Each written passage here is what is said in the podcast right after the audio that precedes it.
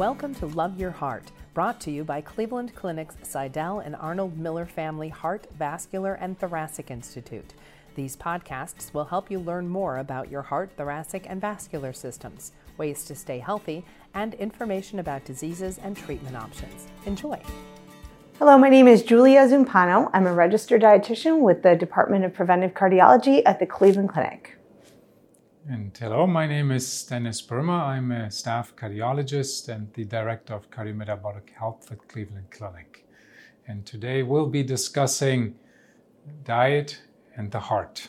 And we'll be discussing a recent survey that had been done by Cleveland Clinic about some barriers about eating healthy.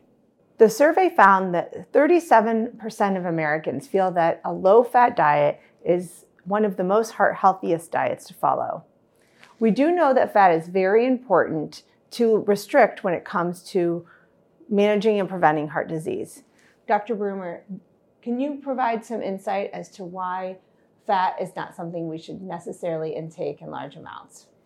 Yes, absolutely. I think when we discuss diet in general, I think it's important to consider that this is your fuel. This is what keeps us going, and it, this is what should provide health as long as we get all the healthy nutrients that we need. Now, conversely, if the diet is not so healthy, then this is associated with a number of cardiovascular risk factors. In fact, with all cardiovascular risk factors. So, an unhealthy diet is associated with weight problems with overweight and obesity can be associated with increase in blood pressure and can be associated with increase in cholesterol and of course with prediabetes and diabetes. So these are the main risk factors that may ultimately lead to cardiovascular disease. So I think it is very important to discuss diets and I think we've learned from the survey that there are some misconceptions. I think in general, we try to avoid a fat enriched diet because it increases the cholesterol, and the cholesterol may ultimately lead to coronary artery disease, so blockages in the heart, and that may cause a heart attack, for example. Now, conversely, some patients um, or some subjects in the uh, people in the survey felt about a third felt that a um, low carb diet would be important. So, when you see patients as a nutritionist, what would you be talking to them about the low carb, low fat diets? What should patients actually be doing? Sure, well, that's a great question. So, when it comes to fat, we do want to be mindful of what kind of fat we're taking in. So, not all fat is bad. We know that through studies on the Mediterranean diet that use large amounts of olive oil and nuts. So we know that certain plant fats are okay to have in moderation, but the fats that we really want to restrict are saturated fats and trans fats. So saturated fats are mainly found in animal products, so fatty meats and uh, full fat dairy products, cheeses and creamy or butter, buttery sauces. Um, and then, of course, it's also found in other uh, vegetable oils and margarines and uh, packaged foods and dessert foods. So we really do want to avoid and limit as much saturated fat and trans fat as possible. Uh, but the fats that we can consume, again, are more plant based, like the extra virgin olive oil, nuts and seeds, avocados and olives. So, those are the fats we do actually encourage. The, the fats found in fish, such as omega 3 fatty acid, those that can actually be helpful to the heart and can help lower triglycerides, can help uh, provide favorable values to your blood pressure and your good levels of cholesterol. So we don't want to leave those out. It's very important to follow um, a, a low saturated and trans fat diet, but not necessarily avoiding all fats. So I think that's an important distinction to make um, and a common misconception. When it comes to carbs, I, I do feel that um, there are a good majority of people who would respond to a low carb diet very well when it comes to weight loss, lowering blood triglycerides, lowering blood sugars. So I think it's important to limit those refined carbohydrates those are those uh, white products, so white bread, white pasta, white rice, bakery items, um, bread items, crackers, snack foods, chips, pretzels, things of those sort that really have no nutritional value anyhow. Um, and when you are consuming, or what carbs are the best to consume, would be in the form of vegetables and fruits, beans and legumes. So, really, we want to consume whole foods as our sources of carbohydrate. We can consume grains, of course, whole grains such as oats or quinoa, barley. Um, then again, some of those may even need to be restricted for certain patient populations who are trying to lose weight or lower their blood sugars. So it's, it's very important to meet with a dietitian, meet with a health pro- healthcare provider to help you navigate some of these um, macronutrients and, and how much your body actually needs specifically to meet your personal health and um, weight goals. Excellent. So when we talk to patients about how to live healthy and how to manage their diet and how to lose weight, we typically encourage a Mediterranean diet, which um, you know, I tell patients in my simplistic way that, well, you can have some vegetable, you have some tomato, and instead of using the cheddar cheese, you can use the mozzarella, and all of a sudden you become an Italian. So you can switch, and you've also at the same time reduced your fat content in cheese by 70%. So maybe what are some of the key tips that you give patients when they are encouraged to consider a Mediterranean diet, which is the only real diet that has been studied in a prospective way to support um, a heart healthy diet and reduce heart, heart attack and strokes. Sure. So, Mediterranean diet is more of a style of eating. It, it's a style that is associated with countries around the Mediterranean, and they, they've shown that reduced cardiovascular risk factors are, are prevalent in that those areas. So we really want to look at we looked at the foods that they eat and um, predominantly fresh foods. So a lot of whole foods, minimally processed foods. That's something very important to keep in mind. Um, a lot of, of plant-based foods. So fruits and vegetables, grains, oils, nuts, seeds.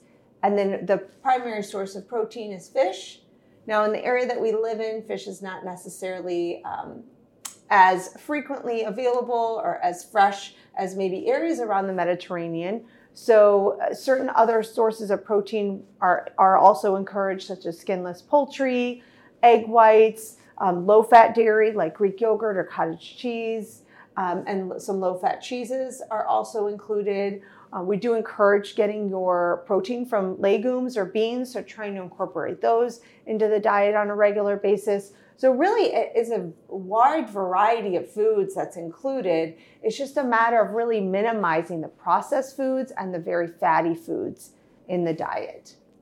So, very fatty foods that would include the red meat, for example, which is high in saturated fat, and that would be in the Mediterranean diet, the red meat would really be limited to once a month, mm-hmm. probably. Mm-hmm. So rare, on rare occasions, which yeah. I think we we eat a lot of meat in this country in general as a population. So this is this was clearly a, a shift in thinking. So. Agreed, and I do believe um, that we eat a lot of cheese. So you're um, example was perfect. Just knowing that a lot of the cheeses we eat are very high in fat, and um, choosing more uh, light or mild cheeses and having them be a very small portion of the meal, not necessarily the foundation of the meal. So, mozzarella or feta, ricotta, goat cheeses, some of those very mild, um, lighter cheeses that tend to also be lower in sodium. So, it's helping in, in two ways. It's not only helping reduce fat, but it's also helping reduce salt if blood pressure is something we are concerned with. Yes, and don't forget the olive oil and the balsamic on the mozzarella with the tomatoes. And the basil. And the basil, that's correct. So surprisingly, the study show, the survey showed that only 18% of Americans thought that the Mediterranean diet was the most heart healthy. So And, and we know that it really truly is the, the greatest researched and, and the one that we know can prove positive benefits when it comes to heart health. So the Mediterranean style diet is definitely the way to go. So when you have patients, people coming into your office, and they they would like to say, "Well, my goal is weight loss, and I want to change my diet." So we're now shifting a little bit more into the caloric content of the diet and talk about portion size control and um, which all, of course, affects other risk factors as well, like I said earlier, particularly weight related risk factors like diabetes. So, what do you convey to patients? What should they be doing if they want to lose weight?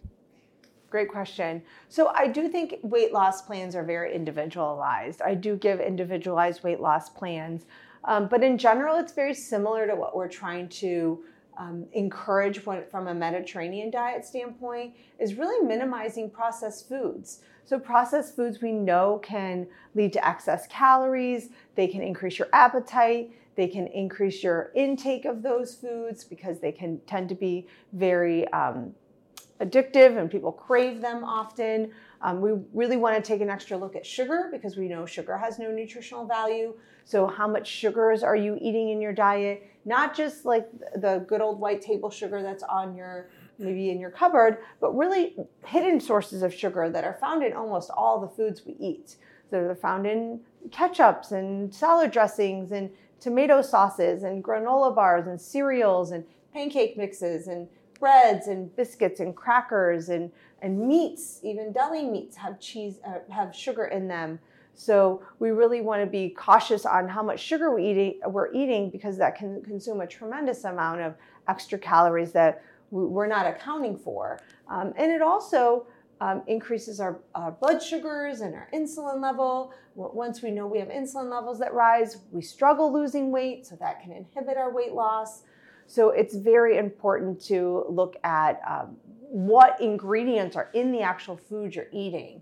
I think calories are a nice stepping stone, they're a nice gauge on, on understanding how much your body needs. But I think where the calories are coming from is far more important than the actual caloric intake that you're taking in.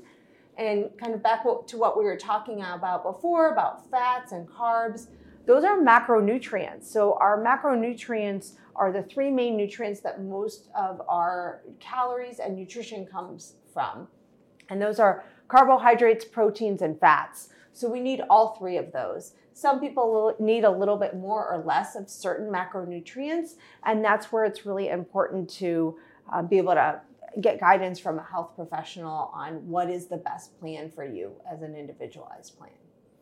Yes, exactly. And that is why any extreme diet, zero fat or zero carb, is typically not what we would recommend. it is also interesting to note when we talk to patients about weight management strategies, the first response we not infrequently get yes, I have to exercise more. And in the respondents of the survey, um, over 70% of the people were, um, were saying that exercise is the key step to losing weight. Now, again, you mentioned um, all the nutrients that we require, and, and I think when we talk to patients specifically about weight loss strategy, it's not the exercise you know you have to exercise a whole lot to lose weight. So really in order to lose weight it's portion control it's caloric deficit. So you have to get into a caloric deficit. So you patients really need to change and reduce the amounts consumed. Know, um, being very small portion size for example you know, I tend to tell patients couple berries with one little spoon of yogurt, couple granola on top for breakfast, maybe a side salad for lunch, and maybe some broccoli and half piece of chicken per dinner.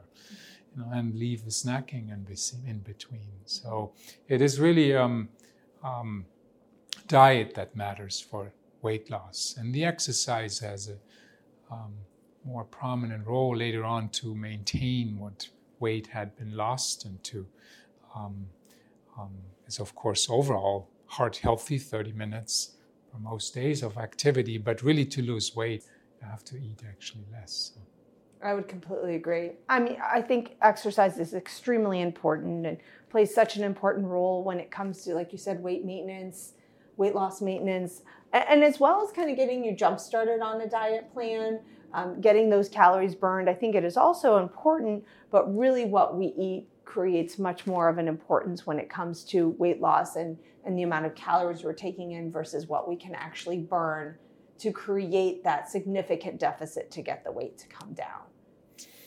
So, when we discuss a heart healthy diet and you talk to your patients, what is the first um, small step that you tell patients? This is how you start. Uh, because often there's a lot of information. Patients come see the doctor. They may have been in the hospital. They may have this diagnosis, that diagnosis, to fill their medications. So now they come to see you as a nutritionist and they say, okay, I want to make a change. Give me, write it down, give me a guideline. What is step one? What is step two that I have to do to change to a healthy lifestyle diet? So I'd say definitely step number one would be eating more vegetables. Um, there's a constant theme with all the patients that I see. Most um, majority uh, of people don't eat enough vegetables. So re- really you should be filling half of your plate with vegetables. So, a variety of different vegetables, different colors, seasonal vegetables. So, whatever you can do to really fill up on vegetables at lunch and dinner will help naturally help you eat less of those carbohydrates, the fatty meats. Will they're very low in calories, high in fiber, give you some protein. So really, I think that would be the number one first step is if someone can get 50% of their meal be vegetables at lunch and dinner. That's really the first first step. Um, the second would be looking at what, as we talked about before, any unnecessary calories in the form of added sugar or added fats in processed foods. Yes, that's very consistent with what we do on the physician side. My first recommendation is keep it very simple, avoid all fast food. So that, that already is a huge portion. And then if you go home, prepare your meals. Fruits and vegetables should be number one. Thank you for listening. We hope you enjoyed the podcast. We welcome your comments and feedback. Please contact us at heart at ccf.org. Like what you heard? Subscribe wherever you get your podcasts or listen at clevelandclinic.org slash love your heart podcast.